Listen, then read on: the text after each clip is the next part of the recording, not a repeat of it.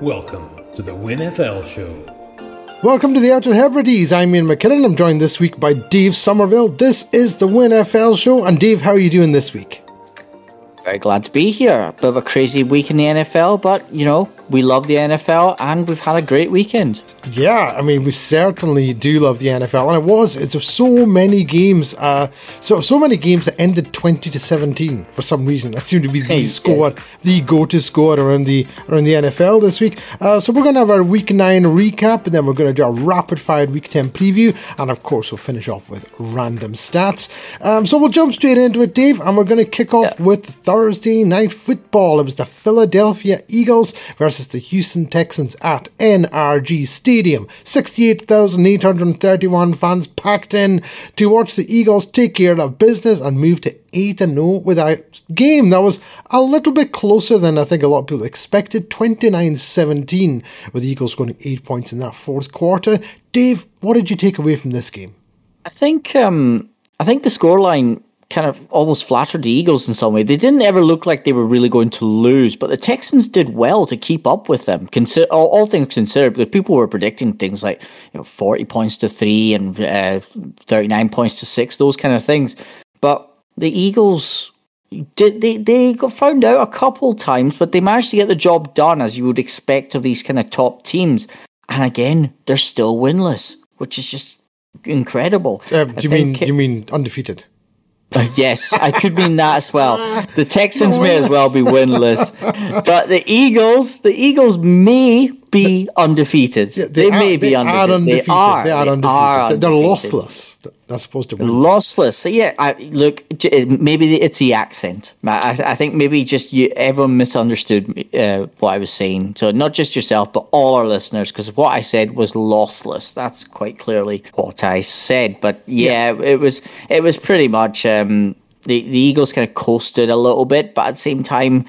They could have been a lot better in a lot of areas. So I'm just wondering, are some teams just ever so slightly finding little weaknesses in this Eagles team because, as we know, there's not a lot of weaknesses in this team. But the Texans, who are not the best team, uh, well, they managed to pick apart the Eagles uh, every so often, and they, uh, you know, uh, they came out the blocks firing. Um, first, first, I think it was the first drive of the entire game. They went flying down the other side, drove, uh, ran the ball, drove the ball down, a few throws from Davis Mills, and they got the touchdown in the end. So they were seven 0 up. But yeah, I think the second half they just kind of faded away. I think they, they gave it their all in the first half.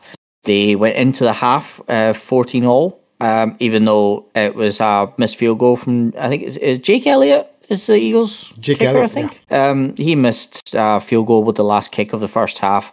Uh, that would have seen the Eagles ahead. But, you know, second half, well, Jalen Hurts turns up. Um, Mr. Brown himself, AJ Brown, uh, with with a touchdown in the third quarter, and Dallas Goedert sealing it in the fourth quarter with a fantastic catch from Jalen Hurts, and Jalen Hurts ran in for the two point conversion as well. He did, to yeah. put- Um, yeah. Da- Dallas Goedert's uh, he's he's proven to be a bit of a weapon. Eight catches for hundred yards and a touchdown there Mm-hmm. for him.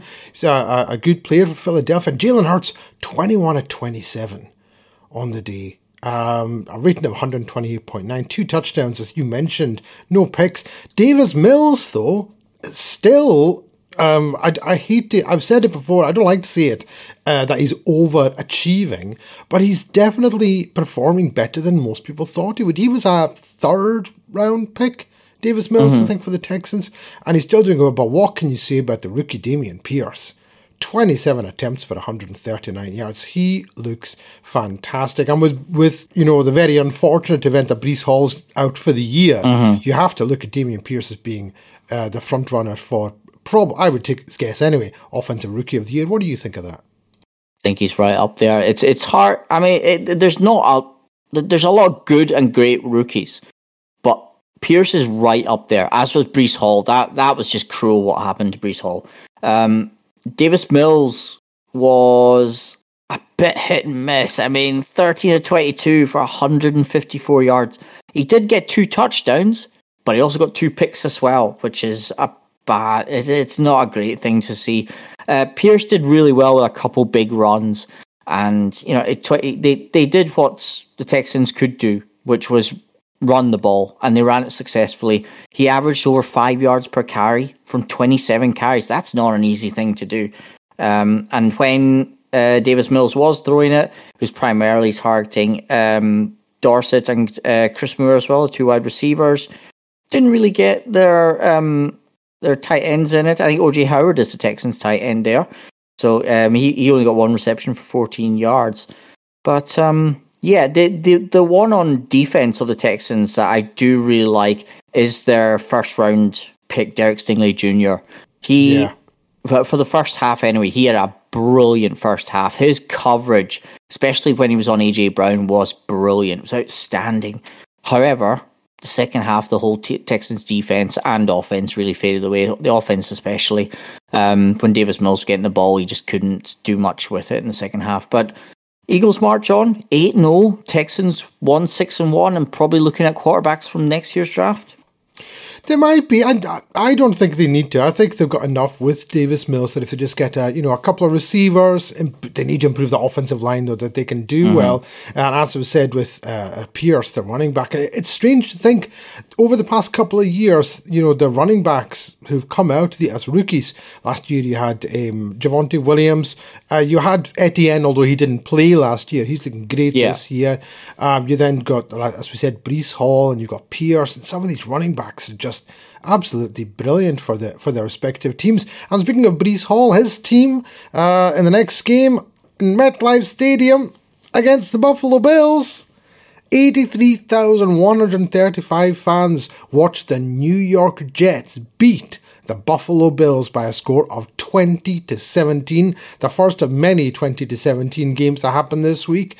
And it came right down to it uh, with uh, Greg Zuerlein getting the go-ahead field goal with just one minute forty-three to go, and Josh Allen looking uncharacteristically uh, mistake prone. Now I mentioned this last week because Josh Allen had thrown a couple of interceptions in the second half last week, but it really looked like last week he just wasn't caring at this point because they were just blowing the doors off their opponent. But in uh-huh. this game Josh Allen, and I think I can't remember if it was the first drive or second drive, threw one of the worst interceptions I think I've ever seen. What it was clear, he just I don't know if he just didn't see the the Jets player. How he didn't see him, I don't know, because he was literally standing in front of him. Josh Allen just threw him the ball for a horrendous interception. He owned his mistake, came out and said, "This is on me. I played like poop." and uh, you know need to do better and yeah, you know, so I'll give him props for for owning his own mistakes. But a bit of a shocker, Dave. What did you think? I mean, just to pick up on that play that you did mention. Um, so I, I did see a camera angle of it where one of the you know the, there was a, a tussle going on between uh, one of the Bills' offense linemen and the defense lineman of the Jets. Um, he was actually blocked. He, he wasn't probably wasn't able to see the lurking safety uh, was Josh Allen. So when he threw it, I think he just expected um, Dawson Knox to uh, to get it, and all of a sudden this little white and green head popped up and his hands grew around the ball, and you know off he went, kind of thing. So it was, um, yeah, it was probably the worst Josh Allen performance I've seen for quite a while. He wasn't even. I, I mean, they he only attempted twenty five throws in the game. So yeah, I, I, mean, I'm not quite sure. No, sorry, I've, I saw I'm looking at uh, Zach Wilson's stats. I've got written down. He had 18 of 34 for 205 yards, no touchdowns and two picks. Yeah, very re- uncharacteristic. Very yeah, I mean, he was he was good on the he was good. He was good on the ground because he, he he almost got first down every time he took off, which was pretty decent. Um, they came out. They came. I think it was the first play of, of the of the Bills' first drive. He came out and threw it to Stefon Diggs for, I think it was 20, 26, maybe even 30 yards. And I thought, oh, here we go. This is going to be an annihilation. This is them setting up for the rest of the game. Oh no. The, don't, I should have taken my own advice. Don't count out the Jets. And oh boy, is Sauce Gardner the real deal. If uh, you know how you're saying about Pierce being the prime contender for offensive rookie of the year, yeah. meet the defensive rookie of the year. Yeah, no, I, do you know what? No, no, no, no, no. Sauce Gardner um, got away again with the most blatant pass interference on that final drive. He should have been called. Should have been called more than once in this game, uh, and it cost the Bills game. Cost them. Cost them uh, field goal range. And this, you're talking about a guy who horse collared Courtland Sutton in the end zone at the end of the game against the Jets, wasn't called, and then had this one against was it Gabe Davis, and a Yes. horrendous officiating. I'm, I'm not I'm not buying into the Sauce Gardner hype. Um, I think he's an, a tremendous athlete. I do. However, um, if the flags had been thrown when they should have been thrown, his stats would look nowhere near as good as they do. You think um, so? Because um, yeah. I, I, He's I- he's str- mugging receivers and getting away with it. Well, I'm going to tell you a list of the receivers that has been covered by Sauce Gardner this year. So you've got Amari Cooper of the Browns, mm-hmm. Ja'Marr Chase, Tee Higgins, Diontae Johnson, George Pickens, Tyreek Hill, Jaylen Waddle, Courtland Sutton, Jerry Jeudy, Stefon Diggs, and Gabe Davis. That's a pretty elite group of wide receivers there. To get the advantage on some of these guys, you do have to sort of go, you know, go as close to that line as possible, and at sometimes you will end up going over it, which I think he did quite uh, quite a few times. He's done it a few times. The, the problem is that he's not getting called for it. Anyone yeah, else it's got to be called called. that. That If, if he'd done if he'd done that to Mike Evans, that's a Oh. flag every day of the week, and that- literally twice on a suspension. Sunday. That's a, that's a suspension. Yeah, you know, it's just um, I I don't like it. Um, I as I say, he's an an incredible athlete, tremendous athlete. He needs to clean his game, but well, actually, he doesn't because he's not getting the calls. So Yeah, but he's got raw talent. Oh, yeah, He- he's got- that. he's got bags he's of got ability. serious. Yeah, he's got serious co- um, man covering, man to man cover talent. I think you're right that he does need to clean it up a wee bit. They're, they're, they're going to get that out of him. You know, these the calls that are really dodgy and dubious. I, I, I think he is going to be defensive rookie of the year, and I also think that he is going to be probably the next Patrick Surtain. Well, you know, you, you might be right. He might get the award. He doesn't deserve it because uh, he's he doesn't. Like he, the, so? only reason the Jets beat the Broncos is because he mugged Courtland Sutton in the end zone. So should have been first and goal from the one yard line. And the only reason that they beat the Bills is because he mugged Gabe Davis, uh, and they would have been in field goal range to tie it up. So yeah, you could argue that he's responsible for two of the Jets' wins, but he's done it, uh, you know, illegally, and that's just a fact. Anyway, moving moving on to who I think will be the defensive uh, rookie of the year: Detroit Lions, Green Bay Packers. Ford mm-hmm. Field, 63,379 fans watched their Detroit Lions hand Green Bay their fifth straight loss. And Aidan Hutchinson, he is my guy for Defensive Rookie of the Year. He was everywhere, including intercepting passes in the end zone. But what can you say, Dave?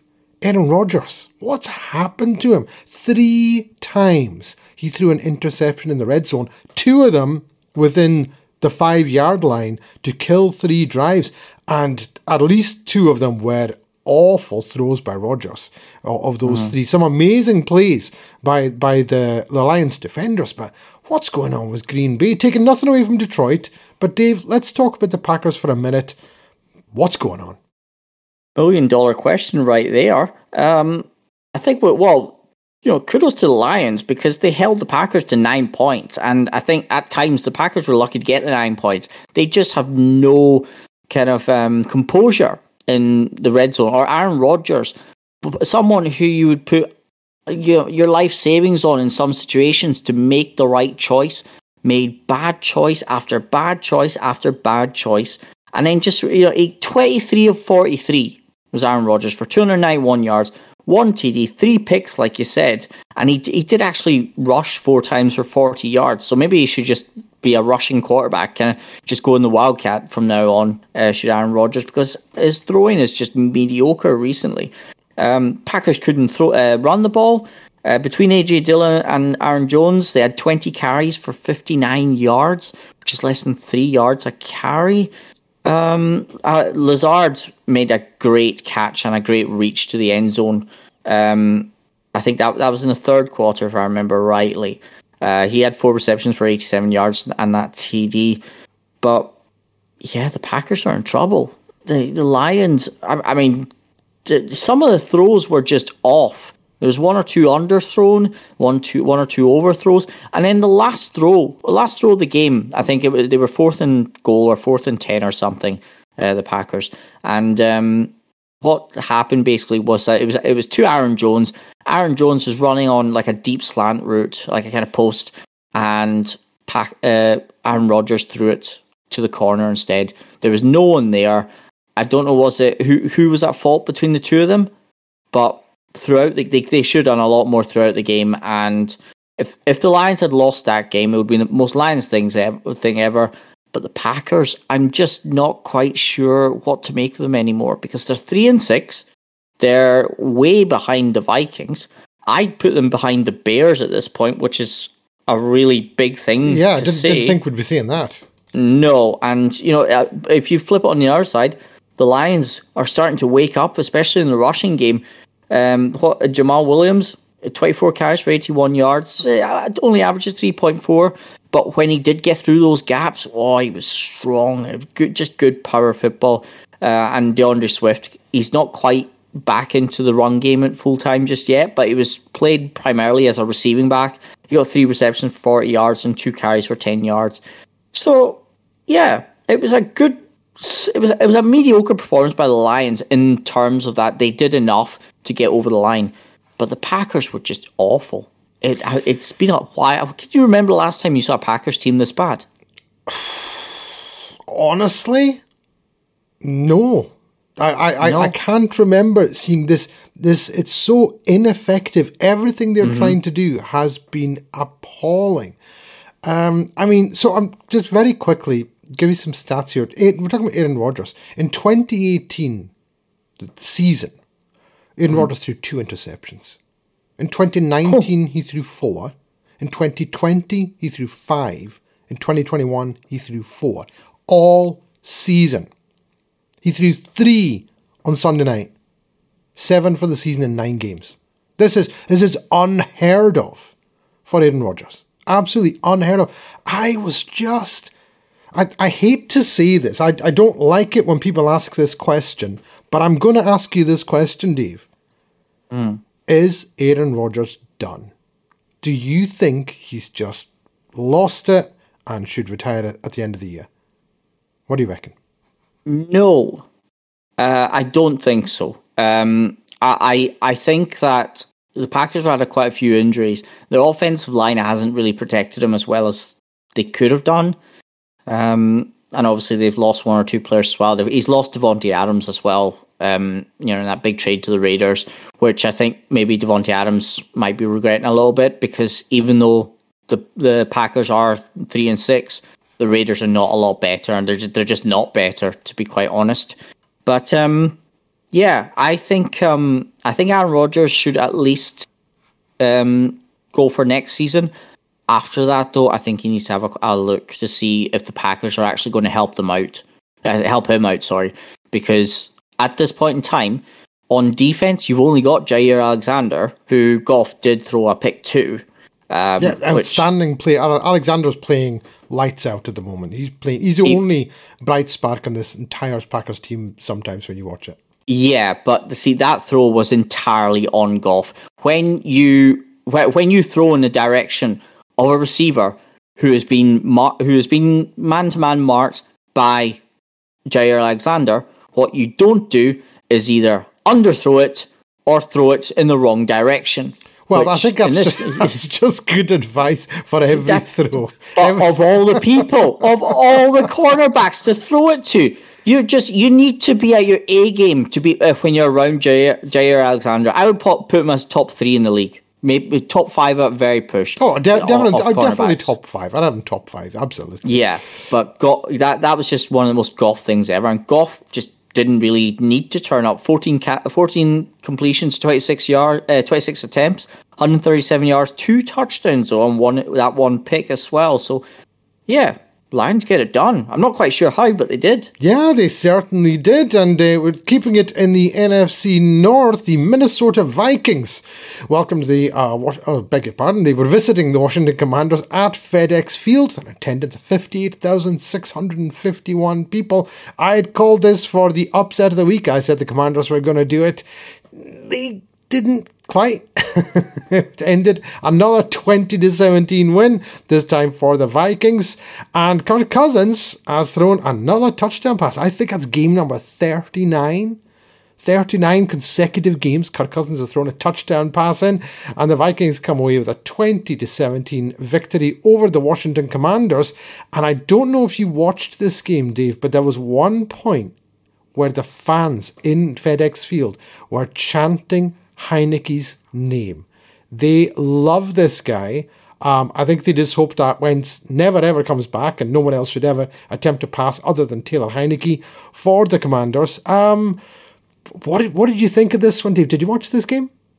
I didn't watch the game, but I saw that clip on Twitter and I, I was kind of thinking, do I feel sorry for Carson Wentz or not? Probably not because he's a multimillionaire. Yeah. But yeah, yeah, it's, it's very hard to do that. But yeah, the Vikings suddenly woke up in that fourth quarter, which is what they needed to do.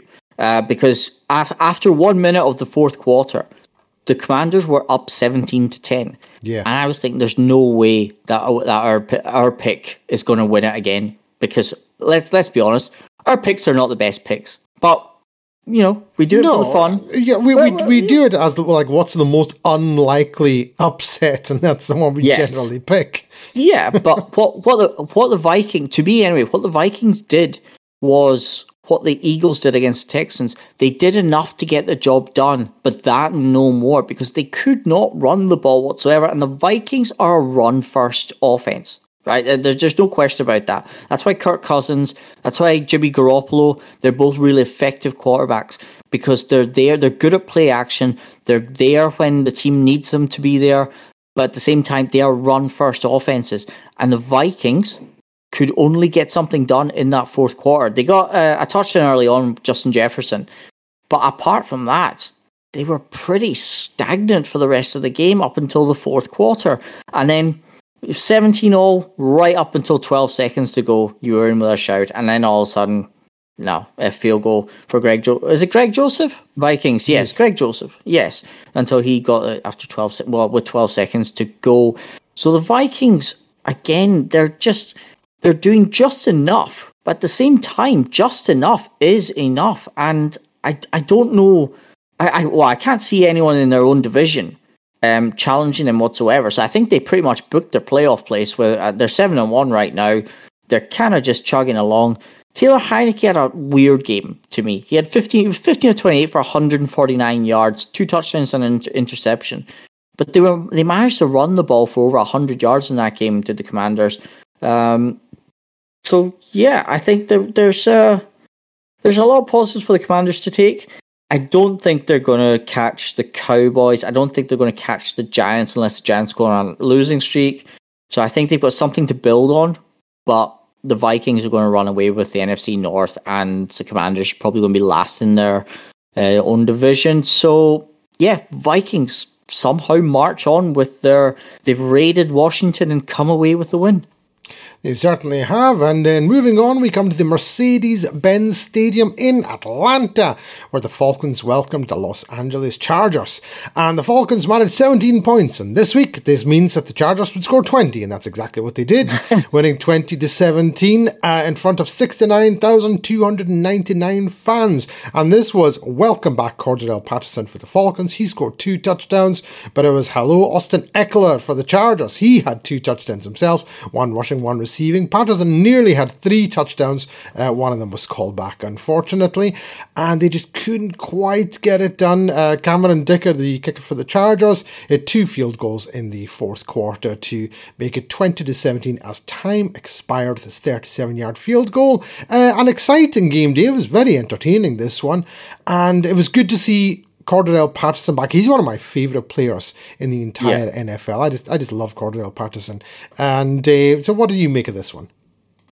I thoroughly enjoyed this game because I, I watched this full game back on red on not on red zone on Game Pass. Now, I, I, there's uh, obviously I think it was a really close game. Falcons looked good. Cordarrelle Patterson looked good, but it's their other running back, Tyler. uh, Is it Al, Allgeier? Allgeier? Allgeier? Allgeier? Allgeier? I think his name is the running back. Uh, Ten carries, ninety nine yards, one reception for twenty four yards. He, he looked brilliant. The Falcons just need to keep running the ball. Mariota, 12 completions of 23 for 129 yards. Just stop throwing the ball. Keep running it. He, the, Cordell Parson looked amazing. Uh, Allgeier looked amazing. And then they give it to Mariota and he screws up. It's just ridiculous. Cal Pitts made a couple catches. Drake London made a couple catches. Apart from that, Mariota was pretty rubbish. But Yeah, there was one where he overthrew. I can't remember if it was Pitts. He must have overthrown him by about six yards. And was yes, it was Cal Pitts down Yeah, the field, it- and I was like, "Oh my word!" Just yeah, I was. I'm with you. Just give the ball to Cordell Patterson, and he'll win you the game. And they just they, for some reason they sort of got away from doing that. And he nearly had three scores in the day. He Uh, did, but there, there was there's also there's one play. Now I don't know if you saw it or not. Now I'm going to say it, it, it's what we call a double fumble play. Did you see this? Yes, I did.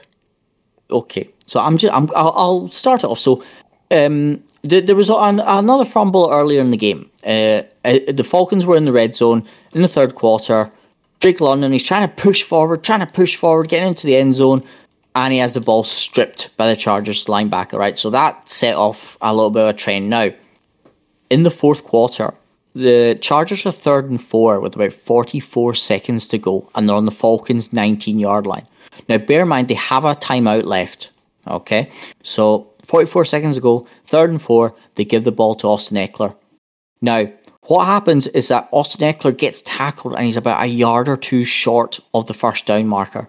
So he's trying to push and trying to dive forward, and just before he hits the ground, it, it gets uh, batted out for a fumble. Now, no one's, not many people saw. Uh, there was maybe two Falcons defenders that saw the ball had come out, and he wasn't down.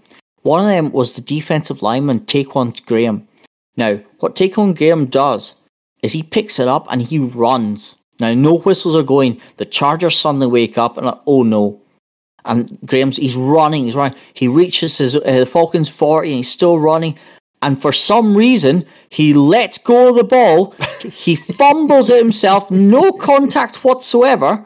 And then one of the the kind of chasing uh, offensive lineman for the Chargers picks it up, and that leaves the that that it's a double fumble, which means that they are they sh- are now on uh, the Falcons' forty three yard line, uh, but because it was refumbled, it's back to first and ten. Now I don't understand that. So the reason it's back to first and ten is because possession had changed. If It, the, yes, I, I, yeah, so, if if the Chargers player fumbles the ball, um, and he fumbles it backwards, and another Chargers player picks up the ball and gets tackled, that would have been whatever it was, fourth and fifty, whatever it was going. But because it changed possession, that's a brand new set of downs. Yeah, whenever okay. he picks I- it up, so that's what that that's what that yeah, I'll get I'll give it to him. Uh, what what the what happened though was that it then resulted in a first and ten, obviously for the Chargers, but on the Falcons forty three. The Chargers then get a throw, and they get it to about I- think it's about the thirty yard line, 20, nearly twenty yard line, and then they one run one more play. Get it into field goal distance, and then, of course, like I said, the offensive special teams, uh, AFC special teams player of the week, uh, Cameron Dicker, on his Chargers debut with the game winning field goal. Just a complete circus act by the Falcons, which at this point we've come to expect. Unfortunately, that is the case with the Falcons, but good to see Patterson back. So hopefully he'll be Yes. entertaining us for weeks to come. So then we have the Cincinnati Bengals welcoming the Carolina Panthers into Paycor Stadium. Still don't like that. Um, and there was a battle of the big cats and the Bengals. Wow. Well, I said it was Cordell Patterson and Austin Ekeler in the last one. This was the Joe Mixon show. He absolutely exploded in this game and the Bengals ran away with it. It was 35 nothing at halftime uh, before Baker Mayfield came on for the Panthers, managed to throw a couple of garbage time touchdowns, 42 to 21. But Joe Mixon, five touchdowns in this game, Dave. It was quite a sight to behold, wasn't it? I mean, it was just incredible. That I, I the the that was a competent um, running back performance by Joe Mixon, but at the same time, uh, for four uh, rushing touchdowns, one recep- uh, one receiving touchdown as well. Joe Burrow managed to run in for a touchdown as well. Mm-hmm. Uh, Evan McPherson was brilliant, except he, he did miss one field goal in the fourth quarter. Why they took the field goal, I do not know. Um, yeah, because at, at that point they were what 42 18, uh, 42 14 up and they went for a field goal. Not quite sure why. You may as well go for it. That, that I, I think that would just, just just go for it. I don't care. I don't care if it's fourth and forty. You go for it. You give your fans something else. Uh, you know, you're not done at half time. I, I mean, ask the Falcons that. Um, but you know, oh, you're not done at oh, half time. Okay. Shots fired, but yeah, I mean, I mean, it was it was just competent from start to finish from the Bengals, and the, this is the Bengals that we saw uh, last season, which is they're starting to come back now. Panthers, PJ Walker got found out a little bit. That's why uh, Baker came in. Uh, he's obviously played against the Bengals quite a few times, but um, yeah, Baker wasn't really able to get much done. He did, he did a good few things in the fourth quarter though, but aside from that, I think the Panthers they are they are in a bit of trouble, and I'm curious now. Will they be one of the teams going for quite a quarterback heavy draft? They might be. Uh, speaking of quarterbacks, Joe Burrow was only sacked once he'll be happy yeah. about that for five yards. But uh, yeah, the this was domination from start to finish by the Bengals. So we then move on to the next game, and this was an exciting one. It was uh, at Soldier Field where the Chicago Bears welcomed the Miami Dolphins, and a lot of people had the Dolphins completely running away with this one. This was not the case, but running certainly was the name of the game as far as the Bears were concerned. Unfortunately, it wasn't enough to beat uh, Tua's passing attack as they came up just shy with the Dolphins squeaking out a 35 to 32 victory. And it really was a case of one team could not run and one team could not pass. But it was just, eh, although I'm saying that, Justin Fields, he only threw 28 passes. Uh, mm. But he did have three touchdowns, really 123 yards. That's less than five yards per attempt. It's not good enough uh, in the NFL. But this running game for the Bears, 252 yards on the ground. It was an exciting game, Dave, and uh, I think a great game even for a neutral viewer. Oh, absolutely. I thoroughly enjoyed it. Um, Justin Fields, NFC Offensive Player of the Week as well. Now, I'm just going to say that there was a record broken in this game. Now, we, mm-hmm. we love mm-hmm. stats and we love records. We do. Uh, Justin Fields, he broke the record for the most rushing yards by a quarterback in a regular season game of 178 rushing yards. Wow. Well done, Justin Fields. Uh, he, he may have trouble throwing the ball, but on on the ground, it. Do you know what it reminds me of? Um, when, when Josh Allen looks unstoppable running, it's power running. Lamar is kind of juking and he's spinning and he's got all these moves. This was just power running by Justin Field, and he broke Michael Vick's record. Michael Vick has the two high, uh, apart from Justin Fields now, Michael Vick had the two highest uh, rushing yards in a game uh, with 173 and 166. Justin Fields now broke that by five yards, so 178 yards. Now, uh, just a quick random stat, just while we're on this game. Fourth place, Lamar Jackson with 152 yards. Hmm. Do you have any idea who is fifth with 151? And it's I, I will be very surprised if you get this. I'll, I'll say the the division is an NFC West quarterback. NFC West quarterback. I'm going to. I'm taking a guess that it is either Steve Young or Colin Kaepernick. I'll go for one of the two 49ers guys. It was. Do you know which one? Colin Kaepernick. It is yes, Colin Kaepernick, 151 yards. I don't, I don't have the, I don't have it in front of me of who it was against, but yeah, I, I, I just thought there's no way I would have got that. You know, give me a million guesses, I would not have got that. Well, I think Justin Fields. The, yeah. the only reason I, I guessed Kaepernick is because I remember he had a playoff game, and I think it was against the Packers one year, where did he not go for like 200 yards rushing? On the ground in, in a playoff game against the Packers. Kaepernick had a, I think it was the Packers. I might, I might have that wrong. Uh, but he had one game where he just went completely mental and was just running for yeah. 80, 80 yard scores every time he took off. It was unbelievable. Um, but yeah, there you go. That's uh, it was just Justin Fields What a performance on the ground. He just needs to get that passing game going. yeah, but what about Tua? Tua Oh, no. is listen, I've, I've said this before. Gonna say it again. Pre-season, and even after week one, I was not sold on Tua, and I said this guy is just. I'm not convinced he's going to be doing anything. I I was one of his biggest detractors, and I said um, that Tyreek Hill would miss Patrick Mahomes more than Patrick Mahomes misses Tyreek Hill. Um, neither of them are missing the other. Yeah. Um, Ty- Tyreek Hill got over. He's over a thousand yards now in the season. He's on pace, I believe, for over two thousand yards receiving. Now, I'm not sure if he's going to make it, but if anyone can, I think Tyreek Hill can, and Tua is getting the ball to him. 21 of 30, 302 yards, three touchdowns, a rating of 135.7. Tyreek Hill at 143 receiving yards. Uh, Jaylen Waddle, because of Tyreek, he had five catches, 85, and a touchdown as well. It's just this passing attack, Dave. What do you make of it?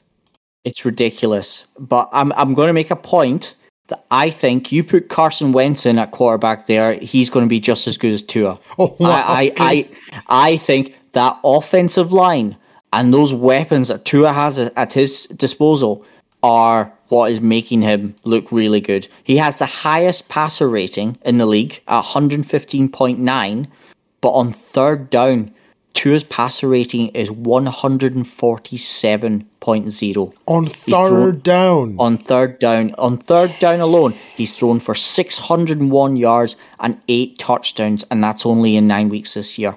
That that is is, ridiculous. ridiculous. That's But you've got if you, if you've got Tyreek Hill, if you've got Jaylen Waddle, if you've got it's Mike Gesicki as the tight end as well. Great You've tight got- end. Yeah, you, and you've got the running back that was traded to them from the 49ers, Wilson, as well as coming. He put in a great performance. Mm-hmm. Uh, you got Raheem Mostert then comes in as well as the other uh, running back. I mean, everyone, I, I think everyone on that Dolphins team was amazing except from Tua. I'm still not convinced on Tua. He's, he, there was a few throws where either there should have been more done by the Bears defense or they were just underthrown or horrifically overthrown. I- I'm hoping for his sake that he'll kind of stamp that out because I, I some of these are bad that need to be solved. But at the same time, when you've got Tyreek when you've got Jaylen Waddle, when you've got the offensive line that he does, he's got plenty time to do it. He's got plenty time in the pocket to do whatever he wants.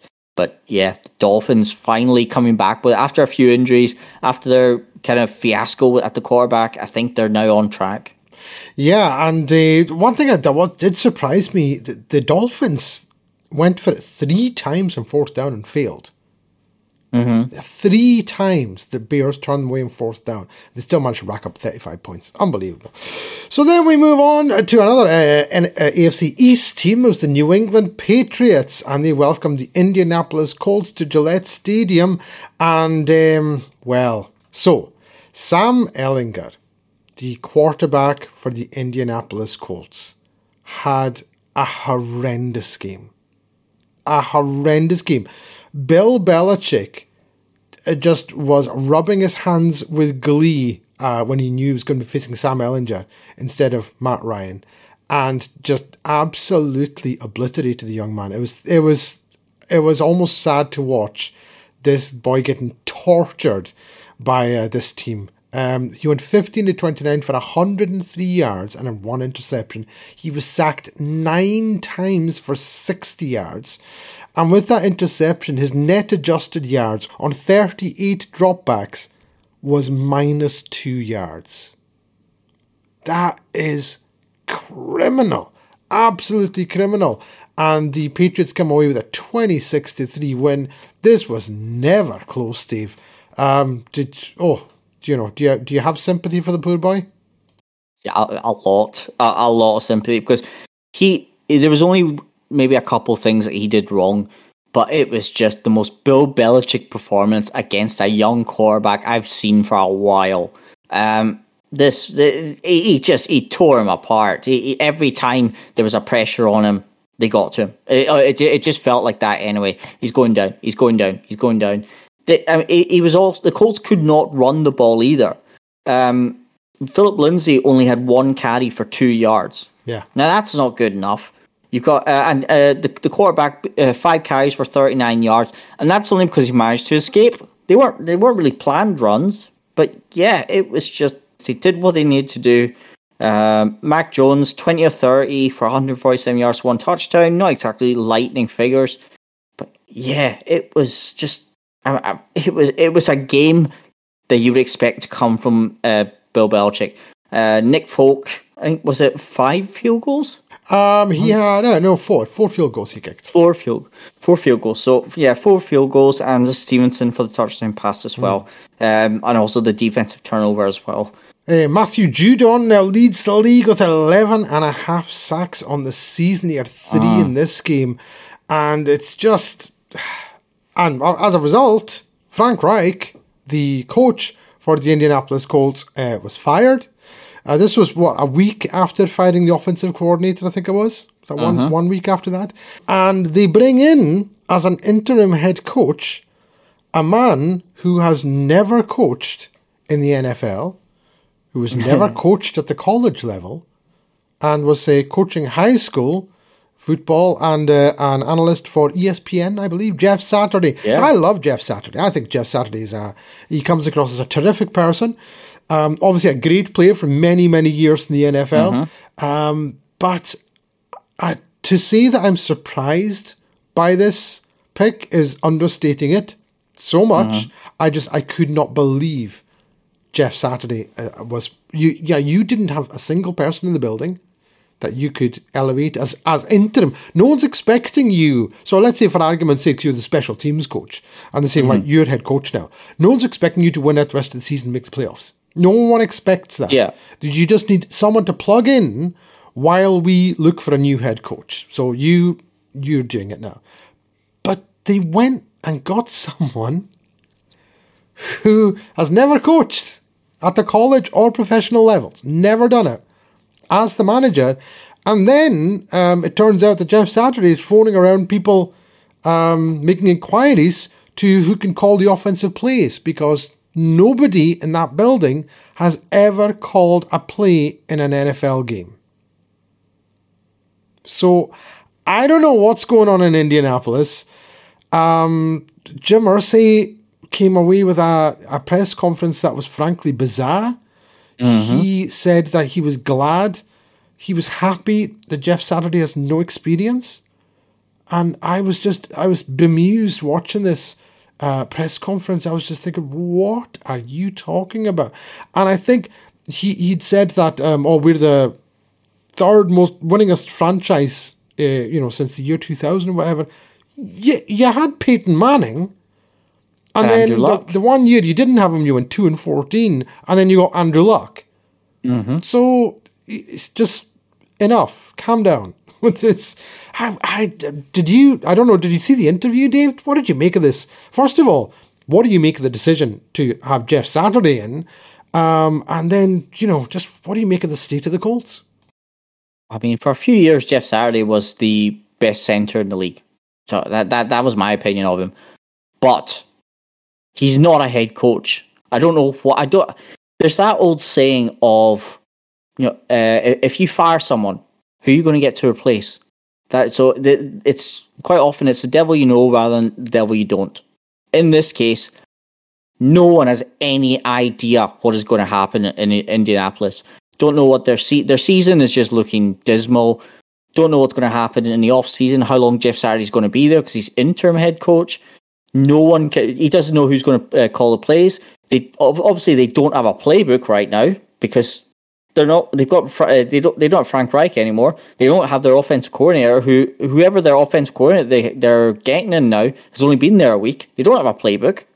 What what is going on? Because this. Yeah, they have. They, they have nothing. Just wave the flag. Just uh, at, at this point, just wave the white flag because at, at the rate they're going, if if they don't get something sorted out, they're going to be uh, three one and thirteen this year, and they're they're going to be just, looking for a new quarterback. I think that might be the biggest um, shock of the season is how bad they've been. So I, I'm I'm looking at it from the point of view of preseason when we were looking at these teams, mm-hmm. and we were picking division winners, and you know right across the league. I think so far the biggest shocks have been the Seattle Seahawks, how well they've done. Yes. I don't think anyone saw that coming. Uh, the Green Bay Packers, how badly they've done. Um, the Denver Broncos, how badly they've done. And the Indianapolis Colts, how badly they've done. I, I, I honest, I had the Colts winning the division preseason. Prob- probably include the Rams in that as well. Uh, do you know what? You could include the Rams in that as well. They've been awfully poor compared to what they were. And the, one of the reasons I had the Colts winning the division is because they got Matt Ryan in. I thought that's an upgrade over Carson Wentz.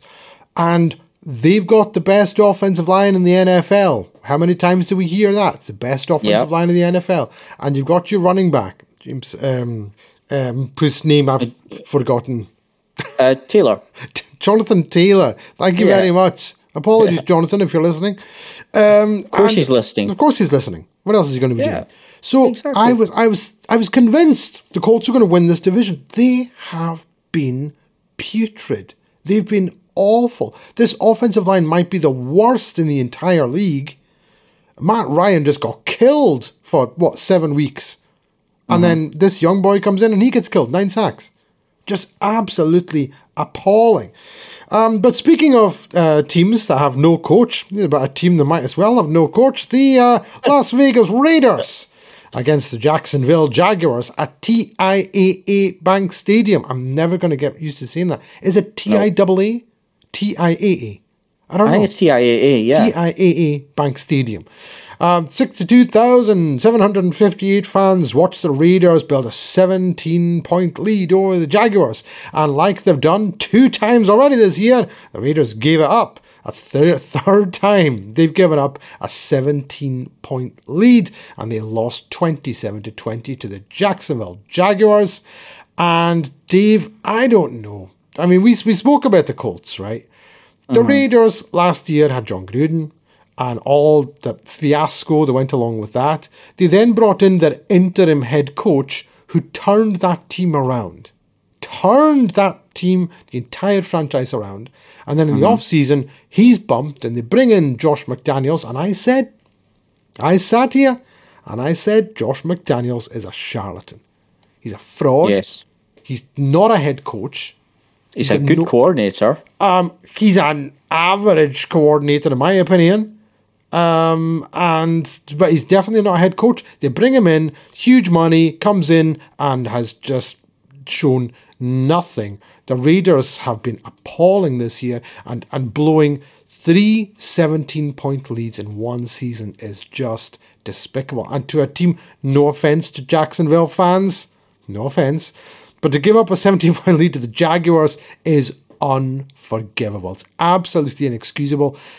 Dave, wh- what do you make of this? I don't want to just talk about the Raiders because, do you know what? The Jaguars played well. They did. And Trevor Lawrence was on point 25 31, 235 yards and a touchdown. Didn't get sacked once, didn't throw an interception. Reading over 100, Travis Etienne again had his game. Dave, I'll hand it over to you. First of all, let's talk about the game and then we can talk about the state of the franchises. Well, like you said, 17 nil up. Uh, so yeah, they were uh, they were 17 nil up uh, after Davante Adams got his second touchdown of the game. But then just uh, just under five minutes before half, Travis Etienne got in for the Jaguars' first score. And of course, the man that we all love on this show, Riley Patterson, coming in uh, with a field goal with the last kick of the of the first half, and they went into the half twenty points to ten down to the Raiders. Now, the Raiders, I don't know what happened. They just stopped being competent, just completely. Just it thought, nah, don't don't be competent anymore. We'll just we'll, we'll, we'll just stop playing. We'll just stop stop scoring. Um, yeah, that's about it. That's about I mean, uh, Chris, Christian Kirk uh, get, getting in in the third quarter. That was pretty much all that happened, really, uh, for the exciting part of the third quarter. Fourth quarter, just the Jaguars got the got the job done. Travis Etienne marching it downfield. They went, they managed to get 168 rushing yards uh, throughout the game. Uh, compared to the Raiders 73. And like you said, Trevor Lawrence 235 passing yards to the Raiders 248. So that meant the Jaguars go over 400 yards in the game, which was good for them. And yeah, they just, I don't know. I don't know what's going on with the Raiders. Apart, I, I think Josh McDaniels is one of the problems, uh, if not the I think problem. he's the problem. He's not, but he's not the only problem. Probably 'Cause I think- no, maybe not. I think Carr can be a bit dodgy at times. I mean, when he links up with Davante Adams, it looks like that they're they're kind of you know it's uh Jerry Rice, Joe Montana. Steady on there. Steady, Well, steady on. Okay, you, but you you know what I mean. They, I they know look, what you mean. They, yeah, they've, They they've got a top class. connection, and it's a Yeah. good connection. But when- then when all of a sudden, they, I think the play calling with the Raiders has been really dodgy. They're not giving the ball enough to Josh Jacobs, or, or when they are doing it, they're not giving him plays that really play to his strengths. So Josh Jacobs, he's a power running back that will truck over like defensive linemen, and that that's not a very light thing to do. So they just weren't doing it. And when by the time that he was coming up to the line, there it was like there was three, four Raiders offensive linemen in front of him. He can't go around the edge because the corners are coming in. So he's just got to pick up these little yards that are just they're, they're not going to do anything. They just cannot get the blocks done. So Josh Jacobs, he was 17 carries for 67 yards, which is about average for him. Uh, he got three receptions for 20 yards as well. But if there if it wasn't for Davante Adams, the Raiders would be 0 and 8. I, I, I truly, truly believe that. Um, yeah, it, it, uh, it, I mean, Adams was 10 receptions for 146 yards, two touchdowns. Between the all the other completed receptions, there was t- uh, t- was it uh, 11 others? I think it was 11 others that they that he had um, that uh, Carr had. So half of them going to Adams. He's just a one man band at this point uh, in the receiver position. Josh Jacobs not getting the sort of run block blocks that he needs. He's not getting the help from the offensive line. I think the off- offensive line is a problem, but they've got to get rid of McDaniels now. They have to get rid of McDaniels. He's just he's gonna annihilate him for the rest of the season. And if they're not going to get rid of him now, you, it's uh, by the end of the season, your whole season's gone. And uh, do they even have a draft pick? I've got. Do you know what? I've got no idea. I've got I don't idea. think they do, do. you know what? I think the Packers have it. let me tell you what I know. I'll tell you what I know. Right. Hmm. The the Raiders will continue to look absolutely garbage this year, except when they come to play the Denver Broncos. That- yeah, because this is what the Raiders do. They look It'll be awful. garbage versus garbage in that game. I'm Absolutely. afraid to say. Hey, steady on. but no, this is what the Raiders do. They will they will continue to be garbage. Then they'll come to play the Broncos. They'll put up forty points, and uh, Josh McDaniels' career will be safe for another week. That's what's going to happen. They play the Broncos in a few weeks' time. So uh, then we move on to the Arizona Cardinals, the Seattle Seahawks at State Farm Stadium, where 63,982 fans watch Geno Smith do Geno Smith things yet again. And Cliff Kingsbury, I don't know, I don't know how much longer Cliff Kingsbury can sort of coast on good looks and charm because whatever he's doing is not working. Um, and the Seahawks come away with a 31-21 win, pushes the Cardinals down to 3 and 6, raises the Seattle Seahawks to 6 and 3 in sole possession of the NFC West. Apologies, Dave. But what can you say? I mean, Kenneth Walker, the third, seems to be doing the business on the ground for the Seahawks. They've definitely found something there. And the Cardinals never really, even though at one point they were leading this game, never looked like they were going to win it. What did you think of this one, Dave? I'm, I mean, you're right, but one thing they're not doing is running the ball. And every time Kyler runs, it, it- maybe two, three, uh, two, three at the most were intentional quarterback draws that he ran. He ran. He had to run for eight times because the the protection broke down. Eight carries for sixty yards. That's fair enough. However, by by running backs and people running thirteen carries for sixty two yards. Right now, that was in the entire game. Kyler Murray threw thirty five attempts. They are only throwing the ball. And if you don't have a steady run game, you're not going to win games. You come up against the Seahawks. Seahawks ran the ball and they kept running the ball and they kept running the ball. Kenneth Walker had a great game for them 26 carries, 109 yards. Uh, even got three receptions for 20 yards as well. Geno Smith looked amazing. He's just that outside pick for player of the year, I think, right now. I, I think, think def- should- definitely, um, what do you call it? Comeback, He's- he's- comeback player of the year. Yeah, comeback player of the year. 100%. Yeah. I, I, he- he's he's been brilliant. You know, I, I laughed at the Seahawks for having Geno Smith in. I don't know where this Geno Smith has been because he, he, he should have either been traded instead of cut, be, being uh, the backup to Russell Wilson for years for, for the sake of his own career. He should have tried something. But he's been sat behind Russell Wilson. Maybe learned a little bit. Not quite, looking at Russell Wilson, Wilson now, I'm not so sure what he learned uh, or maybe learn what, what not to do. But Geno has just See, turned up. side digs that you just keep having. It's not at That's the ridiculous. Broncos. The, the only thing about the. Broncos is that their decision to trade everything for Russell Wilson, I which know, I not proved great. And I But said that. I said that. You did. You I did. said It's they a should hefty not, they should- price. yeah, I said Shelby Harris and Noah Fant and Noah Fant had 96 receiving yards in this game, and I said that they should not have done it, and was proved 100% right. I wish. Yeah, I wasn't. Ty- yeah, but Tyler Lockett uh, turned up in that game as well. DK Metcalf got a good few targets uh, within that game as well.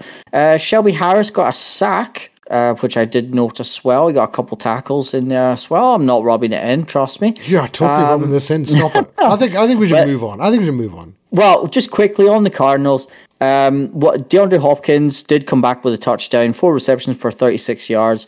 But I tell you what, Rondale Moore was the most targeted wide receiver. You got eight receptions for 69 yards. You've got DeAndre Hopkins there. You've got Zach Ertz, who got did get five receptions for 40 yards.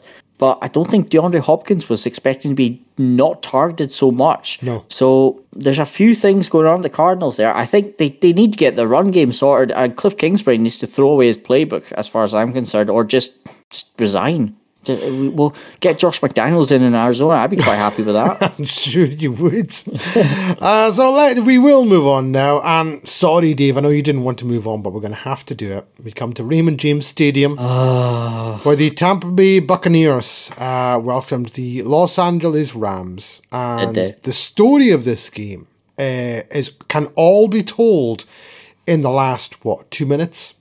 Two minutes of this game, essentially, where it's just I I have no idea. I mean, none. How the Buccaneers watched uh, won this game, and I watched this game, and I still have no idea how the Buccaneers won this game, because with 157 to go in the game, fourth down and six on the Rams' six yard line, Tom Brady throws an incomplete pass. Should have been intercepted by Jalen Ramsey, but it was it was it was a difficult one. Not I'm not going to hold that against him, but uh, it doesn't matter because it was fourth down. The Rams get the ball, so it's 152 on the clock, and they run three plays, burn timeouts, two timeouts by the Buccaneers, and then end up punting, and somehow, some way, the Buccaneers get the ball back on their own 40 yard line with 44 seconds to go. 44 seconds to go. Trailing 13 to 9. And then, wouldn't you know, Tom Brady throws four short passes. they march down the field. And then um, they get a pass interference in the end zone on uh, Derion Kendrick and Mike Evans. And then Tom Brady throws a touchdown pass to Cade Otton with 13 seconds to go for a touchdown. Uh, they get the extra point, and that's it. Game over. And it was I I was watching this. Um, the the Rams defense did a lot of great things in this game. A lot of really, really good things in this game. The Rams offense was hopeless. Absolutely hopeless. Do you know what it reminded me of? It rem- Five planks of wood. yeah. it it reminded me, uh, and I'm sorry, Dave, because I'm going to bring this up. It reminded me of the Super Bowl. Do you know the Super Bowl I'm talking about with the Rams? Uh, I, I've got short. I've got short, medium, and long term memory loss right now. where the offense just did nothing. Yeah, Absolutely nothing. And and and then do you know what? At the end of the game, everyone's like, "Oh, Tom Brady does it again." No, he didn't. Nope. No, he didn't. What did he? He, completed like three short passes and finally finally managed to score. He Brady was awful in this game. Absolutely rotten. Missing wide open receivers again. Uh, and then for some reason the Rams start playing a different type of defense that final drive and allowing the short stuff. And the thing is, right, I've said this before. I hate when defenses change their defensive scheme in the last minute or two minutes and go into a prevent defense. Why do you do it? Stop. It's never worked, ever. It's never ever worked, the prevent defense. So I don't know why teams still do it. And you're up against Tom Brady. He can't even throw the ball 50 yards. All he mm-hmm. knows is short yards passing. That's all he does. So when you're backing off and your safeties are 30 yards in the defensive backfield, Tom, this is this is you know this is Christmas for Tom Brady. He's like, oh, thanks very much. Now it just makes what I usually do that much easier, and then we can just go down and that that's how they got it. And I was just, I was pulling my hair out, and I don't know how you reacted to this, Steve. I was absolutely livid watching this game, going, I can't believe another team, another one, is giving Tom Brady a chance to win a game again. And then they were like, oh, Brady's this and he's great and he's that. No, the Rams should have won this game, didn't win this game. This is on them. It's nothing to do with Tom Brady. It was terrible play calling by the Rams offense, terrible play calling by the Rams defense in that last uh, the last 44 seconds of the game. I, I was just gobsmacked. Dave, it's all yours, mate. There seems to be a continuous sigh every time I come on our podcast now. Every time the Rams game comes up, I'm, I'm, I'm going. I'll start with the the final drive. Now, now, what happened? What I could see now, what I was hoping would happen was the complete opposite of what actually happened. So, uh, our our defense are nine over ninety percent of the time we play as soft zone coverage, right? So that involves the two cornerbacks on each on each wing, uh, backing off to nearly ten yards. Okay, depending on what the situation is. Now, we did this every single time in that last drive. Every single time. What the idea is, or what I think it is from what I've seen, is that the two linebackers will cover if there's any inside slant or if there's any tight ends, you know, uh, going out into the middle of the field for coverage. Now, that last drive, what they what they managed to do was they were putting uh, either a slot wide receiver or a tight end in to make sure the linebacker didn't go near uh, the receivers that were coming inside on these slants that Tom Brady just loves. He he loves a quick slant. We've seen it for the past twenty years. You know, he, he's just been doing it time and time again. So they keep backing up the cornerback. They make sure that it's almost man to man, eh, even though it's zone. It's almost it's virtually man to man. The receivers are getting in between the zones because they are not changing the defense. What the what the Buccaneers did was that they did alter their offense for just the short throws, and they were getting in between the zone coverages and just pinning the Rams back and back and back. But this loss is not on the defense. This loss is squarely on the offense, like you said. Look at just just the stats alone tell a big story. Matt Stafford, 13 completions for 27 yards, 165 yards, one touchdown. He, he didn't throw an interception. There were two that probably should have been picked. He was sacked four times. Now, we've got our main left guard missing David Edwards. Now, he's not, I don't think he's a top left guard by any stretch of the imagination. But Bobby Evans coming in, no idea what he's doing. No idea. I have no idea what he's doing. He's no idea what he's doing. He's just letting people through. Stafford has about two seconds to get the ball away. And obviously, if it's a, if it's a medium or, or deep throw, there's zero chance, and he's got to go down. It was awful by the offensive line. They were improved more on the right hand side, except from one play when the cornerback rushed. But apart from that, Stafford just can't get it to his men. Cooper Kupp, eight receptions. Eight, eight of 13 of Stafford's receptions was to Cooper Kupp.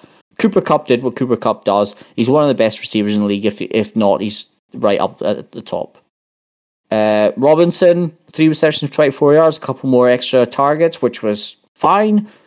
No, Van Jefferson should not have been in this game. I was excited for him coming back. Should not have been in this game. The defense, it's very hard to be Aaron Donald when you're t- double and triple covered every single game, but he still managed to sack. Bobby Wagner with eight tackles. Jalen Ramsey with six tackles. He was he was playing out of position really half the time because when Ramsey wasn't on the corner like he should be, he was playing in the slot quite a lot. uh, to try, you know, kind of anticipate any slants from the wide or any kind of short throws. It just wasn't working. And uh, Derion Kendrick, he's a rookie, picked him in the sixth round. He's just, he's been awful, awful since he started with us. He has he's been thrown in at deep end, but he has been awful, and I'm not holding back. We've got Troy Hill back, but he's been playing more in the slot, uh, or just covering where Ramsey is. We're in trouble, man. We're how, really how in you, trouble. What do you, what do you reckon? How do you fix this? What what needs fixed? We need we need an offensive lineman. The trade deadline's gone. We did not trade for any offensive linemen. We tried to trade for Bobby. It was Bobby Burns. Uh, yeah, the the Panthers defensive end. We mm-hmm. tried. We we went. We uh, like uh, whatever first round pick in 2050 or whatever uh, for him with like a second round pick. Uh, and along with Cam Akers, I bet the Panthers are really loving life that they didn't pick up Cam Akers because he got five carries for three yards, uh, which was just ridiculous. He just wasn't moving very well. Um, I, I we, we did try for Christian McCaffrey before we went to the 49ers. That was a kick right in the gut. Um, and apparently we were trying to trade for Brandin Cooks as well. Now, a wide receiver is not going to fix this a defensive end is not going to fix this. We have Leonard Floyd, who we paid big bucks. We've got Aaron Donald, who we've paid mega bucks. Obviously, that, that goes without saying.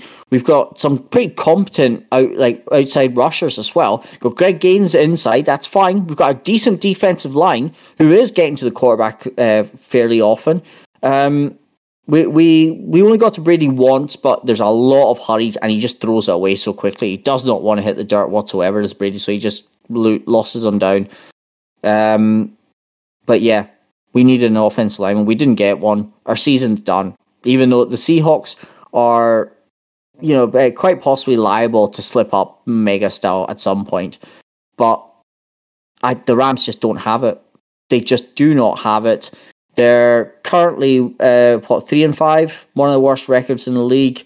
Um, we're level with the Saints. Well, we, played one game less than these teams, but we may as well be below them. We're, we're the worst team in the division, as far as I can see. The Cardinals had an even worse game than normal against us.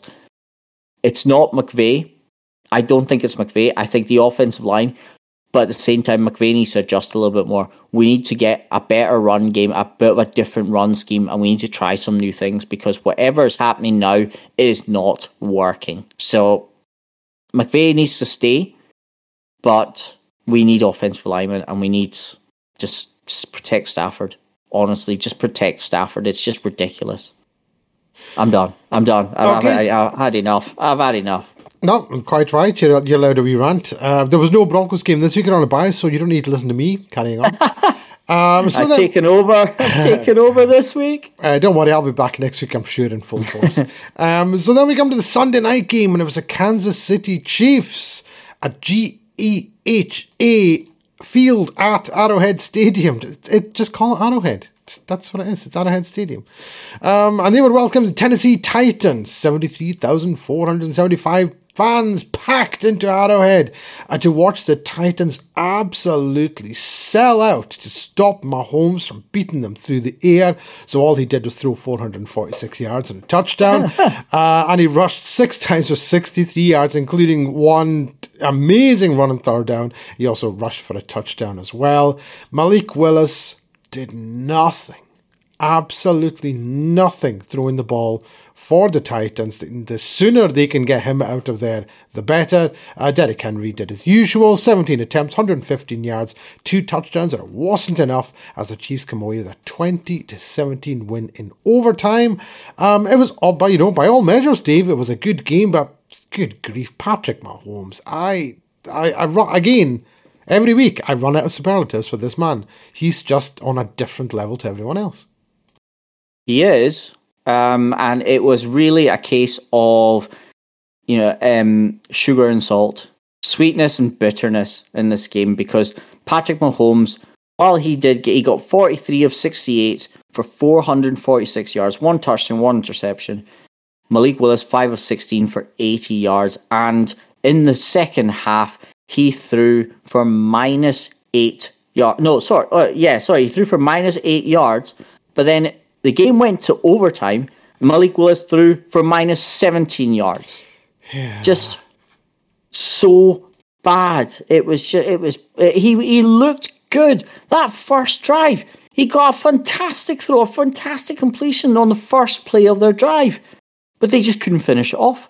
Derrick Henry did. Derrick Henry did what Derrick Henry does. You know, he he ran the ball quite well. Uh, he got 172 rushing yards in total to the Titans. It was just bad for Malik Willis. I feel really bad for him because it's no no one wants to come up against the Chiefs. Derrick Henry, 17 carries for 115 yards, two touchdowns. Malik Willis, he did look all right on the ground when he did run eight carries for 40 yards, but he just the, the he just can't make reads of the defense. I, I, I think that could be the problem here. Um, he needs a lot more coaching uh, on reading NFL defenses because obviously it can be a bit more obvious in the college uh, game, but this was bad for Malik Willis. Uh, that second half was just awful.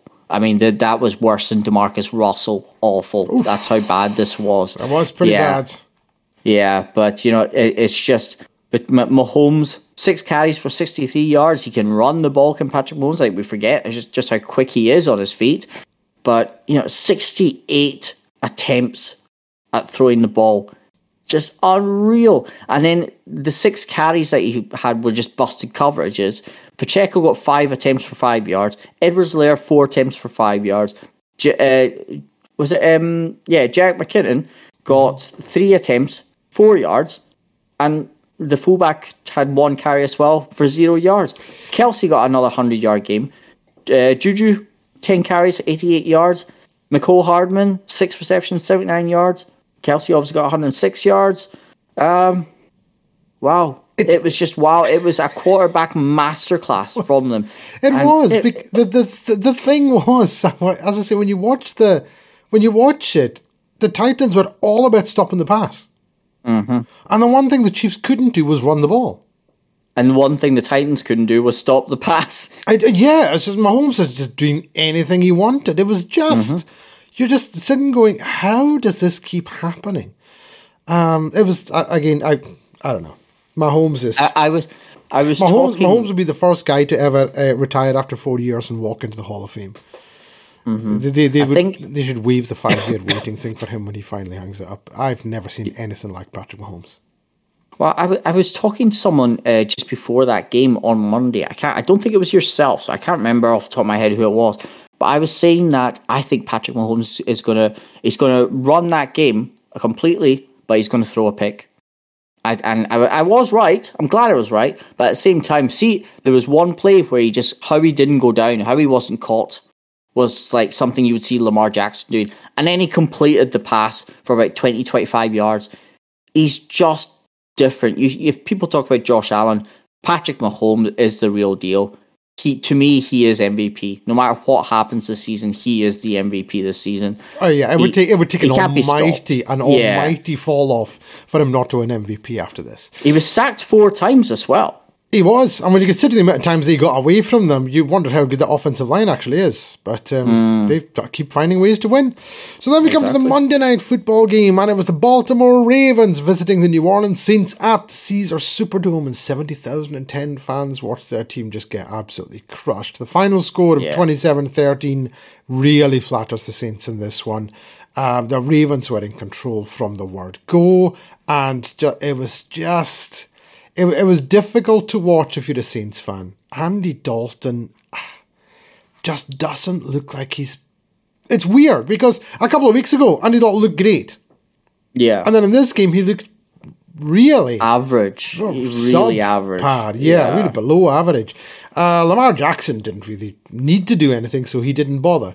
Uh, he did 12 or 22 for 133 yards on a touchdown. But once again, it's all about the running and uh, the the difference in the running yardage. Baltimore 40 attempts for 188 yards and two scores. New Orleans 15 attempts at 48 yards. How many times have we seen this, David? The running game almost tells the story about it. And uh, what did you think of this one?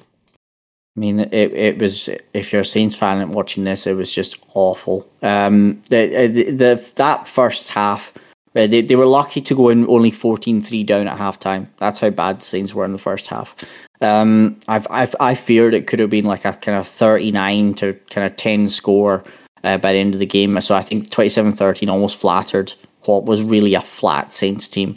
Dalton, I don't think Dalton should pick up a lot of the blame for this. He was 19 29 for 210 yards, one touchdown, one pick. He made a couple bad decisions, but at the same time, they could not run the ball whatsoever. Alvin Kamara, nine carries for 30 yards. Uh, he got a few good receptions, though, a, a good few jukes as well. They didn't run with Taysom Hill. Why didn't they run with Taysom Hill? Why, why, why would you not? He's there. He was targeted once or twice uh, to throw to. He ran once for six yards, and he tried. He threw it once for 13 yards instead of rushing it. Apart from that, they didn't run the ball with Taysom Hill. Why not? Taysom Hill has been great this season. It's his first season that he's been decent, and he touches the ball twice. How, why? Why would you do that? It's just it's ridiculous. The standout stat for me in the game, though, third down efficiency. Ravens nine of fifteen. That's pretty decent. Saints three of eleven. Now Dalton was sacked four times. They uh, uh out of the sixty minutes on the clock, the Ravens had possession for just under 38 minutes of it. They, when the Saints got the ball, they couldn't keep the ball. They couldn't get drives going. Chris Olave looks the real deal. He was the only shining mark for the Saints in this. Uh, they did manage to get to Lamar a couple times. Uh, um, three times off the top of my head, I think it was. Uh, they, they got him behind the line, class of sacks. But Lamar just ran the show. He didn't need to do much, and the Saints just weren't up to the challenge. So, poor one for the Saints fans, but Ravens now six and three. They're finally starting to come on and they're seeing out games. So even though they gave up a touchdown in the fourth quarter, they managed to outscore their opponents in the fourth in the fourth quarter for what the first or second time this year. Mm, yes, indeed. So the the Ravens are actually looking to be sort of getting more consistent in that fourth quarter.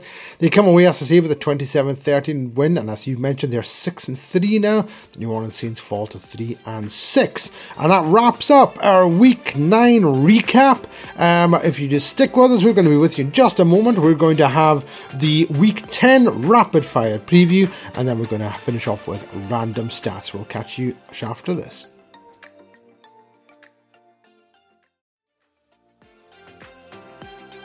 Welcome back to the WinFL show. I'm Iain McKinnon. I'm here with Dave Somerville, and we're now going to do a rapid fire Week 10 preview. And we kick off with Thursday Night Football, where the Atlanta Falcons are taking on the Carolina Panthers. Dave, I've got the Falcons rolling again with Cordarrelle Patterson, but this time they managed to get the job done, and I've got them winning this one by a score of 27 to 20. Oh, we're so close. I, I've got the Falcons win it, I've got 27 to the Falcons 26 to the Panthers. So I think it's going to be a really tight game. I think the Panthers going to get it together, especially in the run game. But Falcons to sneak it. And then on the Sunday games, the Sunday uh, afternoon, well, Sunday morning for me and you, Dave. I mean, um, half, hey. past, what, half past? No, hang on. What time will this be? In? No, it's half, pa- sorry, half past two in the UK. Sorry, afternoon for us, morning for the folks across the pond there. Where the Seattle Seahawks are taking on the Tampa Bay Buccaneers in Munich. Uh, I love Munich. Munich's an amazing city, and mm. uh, this is going to be uh, just great for the people of Germany. Um, Seahawks, Bucks. I've got the Seahawks. I've got Geno out battling Mr. Brady himself. I think that Tom Brady's luck doesn't carry across the pond, and uh, I've got the Seahawks winning this one by a score of 20 to 13.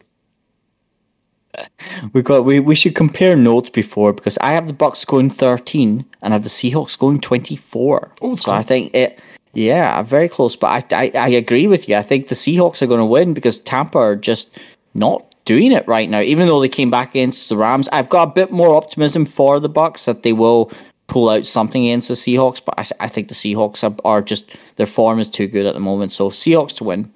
Yes, I'm not sure how you come with your uh, score predictions. I'm, I'm very scientific in mine in that I look at the two teams and then I think, how much are they going to score? And then I come up with a number. That's basically how it works. So then we have back in the States, the Cleveland Browns at the Miami Dolphins. Can't see the Browns winning this one.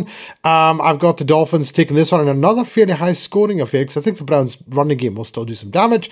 I've got the Dolphins winning this one 31 28. I, I've got 25 points to 17 for the Dolphins. So I, I think there's going to be a few kind of weird plays and a weird, a few weird things happen. Um, I, I remember just quickly with the uh, the um, Dolphins against the Bears, uh, Sanders missing a field goal, which was a really it was a short field goal, but some of them were sneaking through as well. So I'm thinking there might be a, a a, couple field goals made, but maybe a field goal or two missed. But Dolphins to scrape it by one convert, one two point converted score. And we then come to the Denver Broncos at the Tennessee Titans. And guess what, Dave? The Broncos will not be able to stop Derrick Henry, but it won't matter because they'll absolutely crush Malik Willis.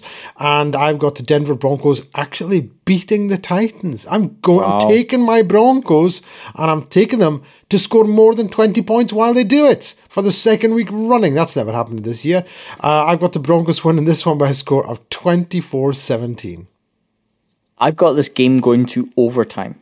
Mm. Now I've I've got 13 points apiece going to overtime, so mm. definitely not a high scoring game. But I think the Titans will get it on a field goal. I think Derrick Henry will just run the ball down the field, and that will be it uh, with the first touchdown. Well, uh, they might even get a field goal.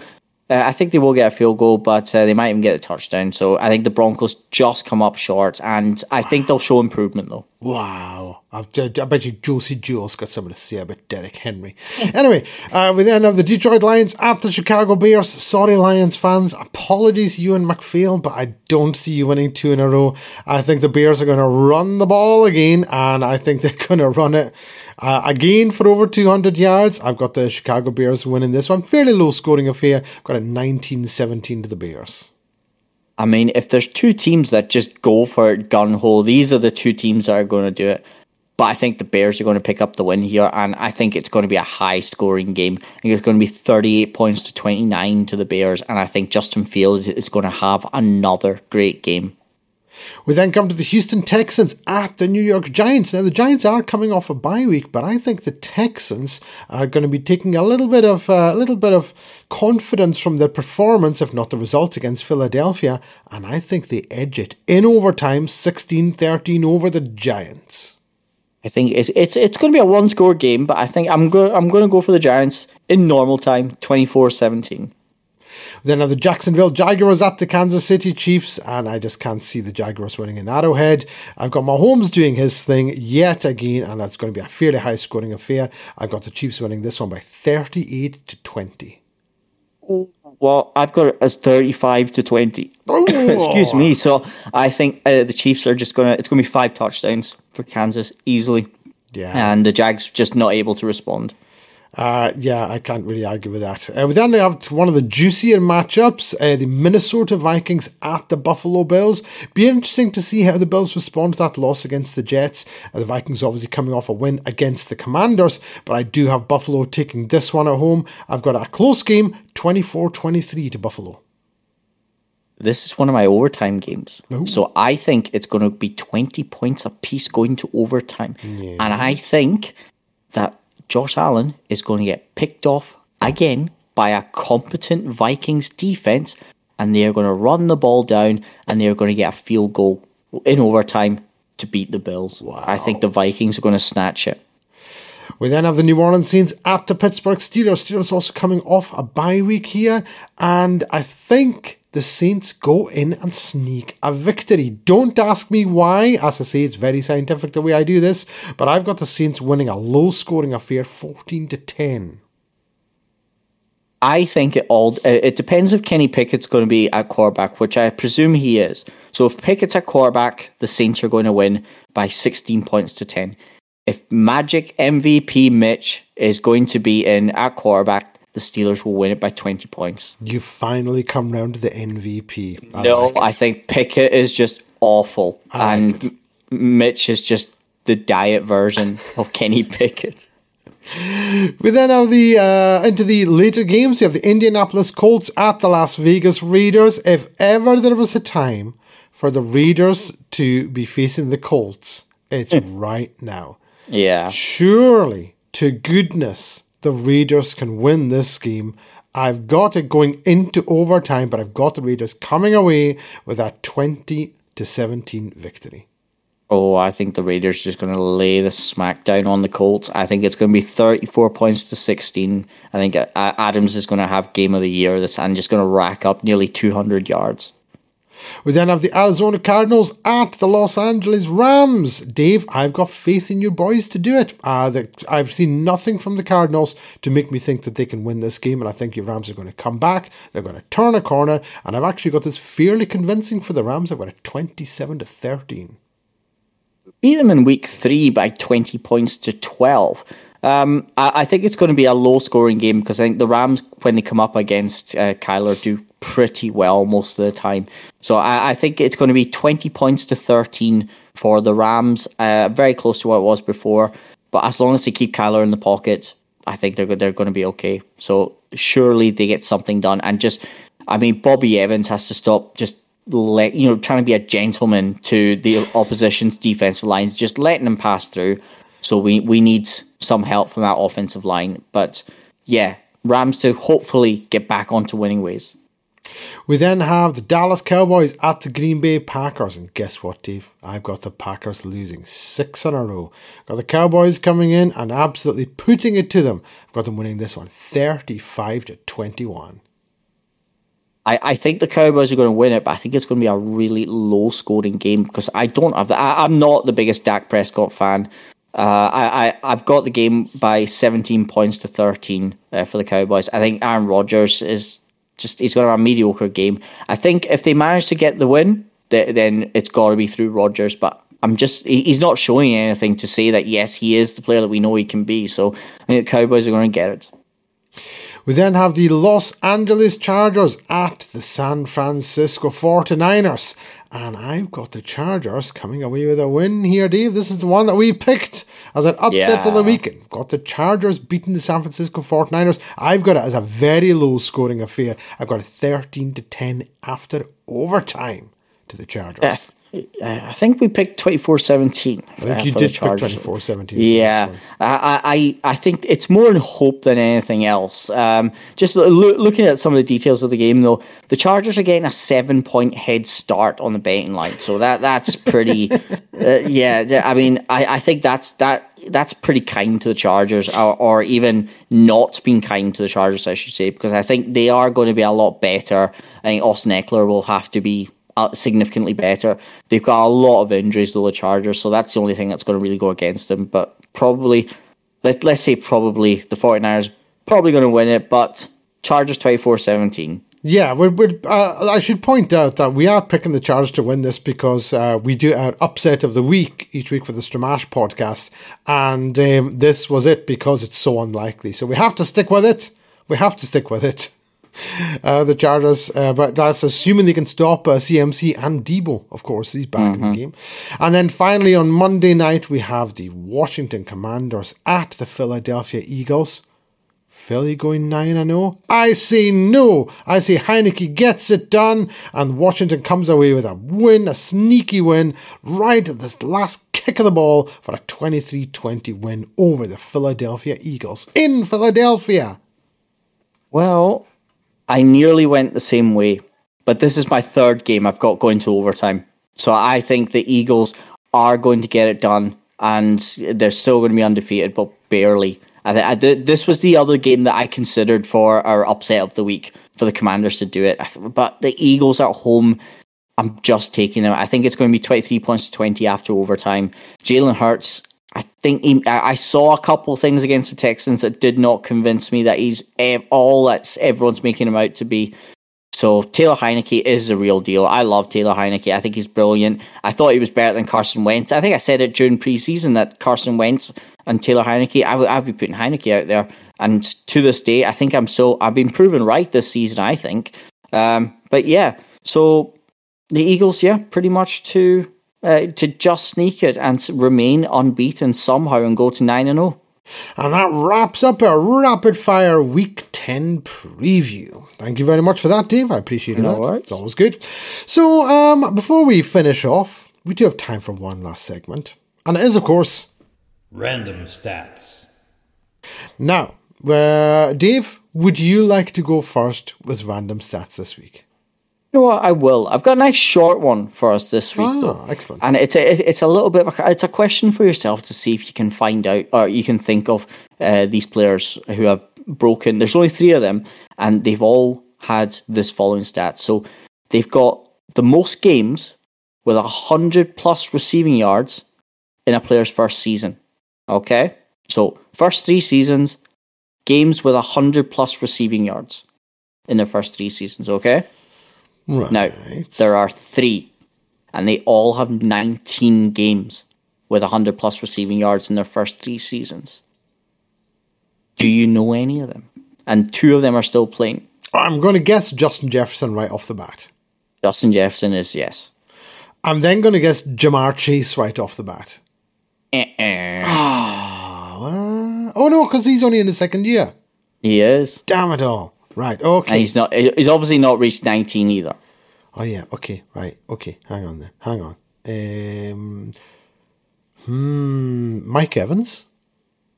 No, I, I think Mike Mike Evans wasn't far, but I, I I think he's he got an injury at some point. Um. Let me then go with my final guess, and I will say Think all think one of the all time greats.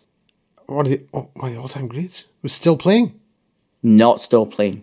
Oh, not oh, sorry. One of the, oh, ah. One is not still playing. Oh, sorry, sorry, One is sorry. You did playing. say that. You said one is not still playing. Um, I'm gonna go with. I'm taking Randy Moss.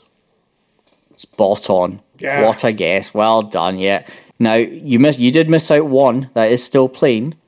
Sort of Who's still that playing. Who's that then? How about a free agent in the the former Oh, Ram, OBJ. the former Giant, Odell Beckham Jr. Wow. So only three players in this exclusive club basically came flying out of college, where and they've got 19, 19 games in the first three seasons with hundred plus receiving yards. Justin Jefferson, Randy Moss, and Odell Beckham Jr. And yes, he deserves the big bucks. Rams get it done. I don't care how you get it done, just get it done. Do you think they will? No. where, where do you think he's going there? Because there's talk about him going to the Cowboys. I don't. There's like a lot that. of talk. I, neither do I. I don't think he will. I think unless the Cowboys throw a massive bag of money at him, Well, I think would. he's going. He's going back to the Giants. I think he, he will go to the Giants. Oh. Packers are, are the other team. Packers are the other team in for them apparently, along with the Cowboys and along with the Giants. But I think the Giants. I think he's going back to the Giants. Well, I think Daniel Jones would be very happy with that, wouldn't he? I don't. Yeah, but that, I think one of the rumors as well, though, was that OBJ didn't well, wanted assurances that Daniel Jones was not going to be there after this season. That was in the rumor. mill, grief. So that, Good grief, that's a Yeah. bit rubbish, isn't it? but it's a bit of a hefty demand more than anything else for a wide receiver to make. So, yeah, I'm. Um, I I- think that is harsh, but I still think he's going to end up at the Giants. It sounds a bit petty, though, doesn't it? It's like um, It- I'll, I'm only going to play with you as long, if if he's not playing. I mean, Aaron. Rodgers nearly did it with Davante Adams. So you know, I you know, just but we know what Adam, Aaron Rodgers is like these days. yeah, he's just weird. Anyway, ah, good good start, Dave. I liked that. Thank you. Oh, I do, I do like that. Um, right, so my um, I was I was going to do my random stat about the Chicago Bears, and I'll tell you the reason You why. did tell me that. I, Yeah, yeah, I, I sort of hinted to you I was going to be with the Bears. The reason is that the Bears have rushed for over 200 yards in four consecutive games this season. Um, and as a result of that, they're actually on pace to break the all-time record, which was set by the Ravens, the Baltimore Ravens in 20, you want to say 2019, when they went 14 and 2. They hold Yeah. the, the NFL record for the most yards in a season. Uh, but while I was while I was researching this, um, another stat caught my eye, and I sort of I, I went, no, I won't do that. I'll do the Bears one. But then this one came back to me again. So I'm going to give you this stat. So, in the history of the NFL, it's, uh, it's still to do with rushing. That's, that's why I came across it. Um, the most consecutive games by a team with one or more rushing touchdown is 24. This was by the San Diego Chargers um, from December 21st, 2003 to October 16, 2005. Now, if memory serves, that'll be Ladainian Tomlinson era. Absolutely. Uh, San Diego Chargers. Now, the thing that was quite funny about this is that as I was looking at this and I was I was thinking back to Ladainian Tomlinson. Now, if anyone doesn't like remember Ladainian Tomlinson playing, he was um what's the best way to what's the best way to describe Ladainian Tomlinson? One of the best ever. I mean, if you want, if you want his physical, he not only had a severe juke on him, but he had power, he had speed, he just had he was such a good all round running back. You know, you've got like receiving backs that can do little jukes and you've got the power backs. He had it all as far as I can remember. He, he did. He did have it all. And uh, you know, Hall of Famer Ladainian Tomlinson just mm. I mean, my goodness, the man was I think he's does he still hold a record for the most touchdowns in a season? I think he does. I think so. Incredible, I think, yeah. incredible player, Ladainian Tomlinson. Just ridiculous. In 2006, he rushed for 28 touchdowns and had three receiving touchdowns. 31 touchdowns he scored in 2006 just by himself. That's more than a lot of teams were getting.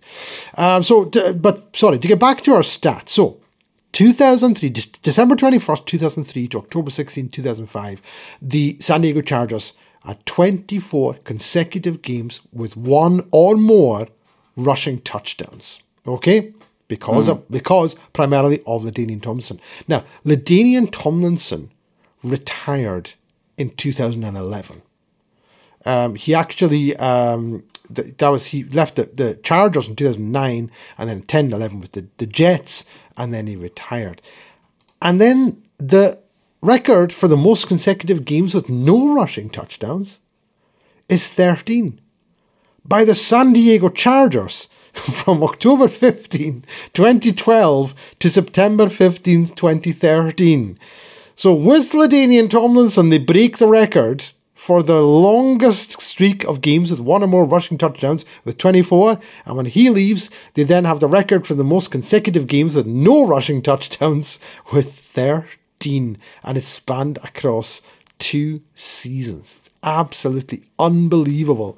Uh, that's the San Diego Chargers for you. E- everywhere you look, there's a stat somewhere about the San Diego Chargers, obviously now the Los Angeles Chargers, um, that just defies explanation. And you just think, how could that possibly happen to one franchise? Um, and that is my random stat. I, I do like that, but I, you know, it's it. I think actually it doesn't show how bad the Chargers are. You know how up and down. Like they're they're kind of like what the Lions are today, 20 years ago. Like you, you just nothing surprises you anymore. But I think it just goes to show just what a player Ladainian Tomlinson was. Not oh. only could he run it, not only could he power it through, not only could he juke his way through, but he was a great receiving back as well. And I think that's so for a lot of these running backs, that's some of the most underrated um, kind of skill sets that you can be as a receiving back. So Ladainian Tomlinson was the best in his day at, at doing all of it. He was just the best. I think Adrian Peterson was right, obviously right up there around that time as well. Um, but yeah, the Ladainian Tomlinson, it just goes to show just how great he was, and yeah, rightfully so, a Hall of Famer. Yeah, I mean, he was a uh, you know five-time Pro Bowl Hall of Fame. You know, his 2006 MVP. He just he he did it all. He made the All 2000s team, and just he, 2006 Walter Payton Man of the Year as well.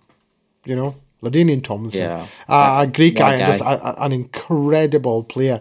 Um, and he was one of those guys because he played for the Chargers. So obviously, they were a division rival of the Broncos. I, I hated him when he was playing because he was so good. Uh, but just he was one of those players that you just couldn't take your eyes off him. He was just mm. unbelievable, sensational player, Ladainian Tomlinson. One one of the one of the best to ever do it, and uh, quite right that he's in the Hall of Fame. Was there any players uh, like that that uh, you had in you, you know, obviously being a Rams fan, NFC West players that you were like, despite the fact that you hated them, that you were just sort of in awe of when they were playing, maybe not at the Rams, but playing other teams? Um, I mean, I mean, for me, you, well, looking at the last 10, 15 years, Larry Fitzgerald he, he just never dropped the ball. Yeah. So every time it was going to him, I was just oh god, that's another completion. I didn't even need to look up. I just head down. Yeah, he's got the ball. I know he's got the ball. But Larry Fitzgerald was probably the best wide receiver that I've seen for a long time.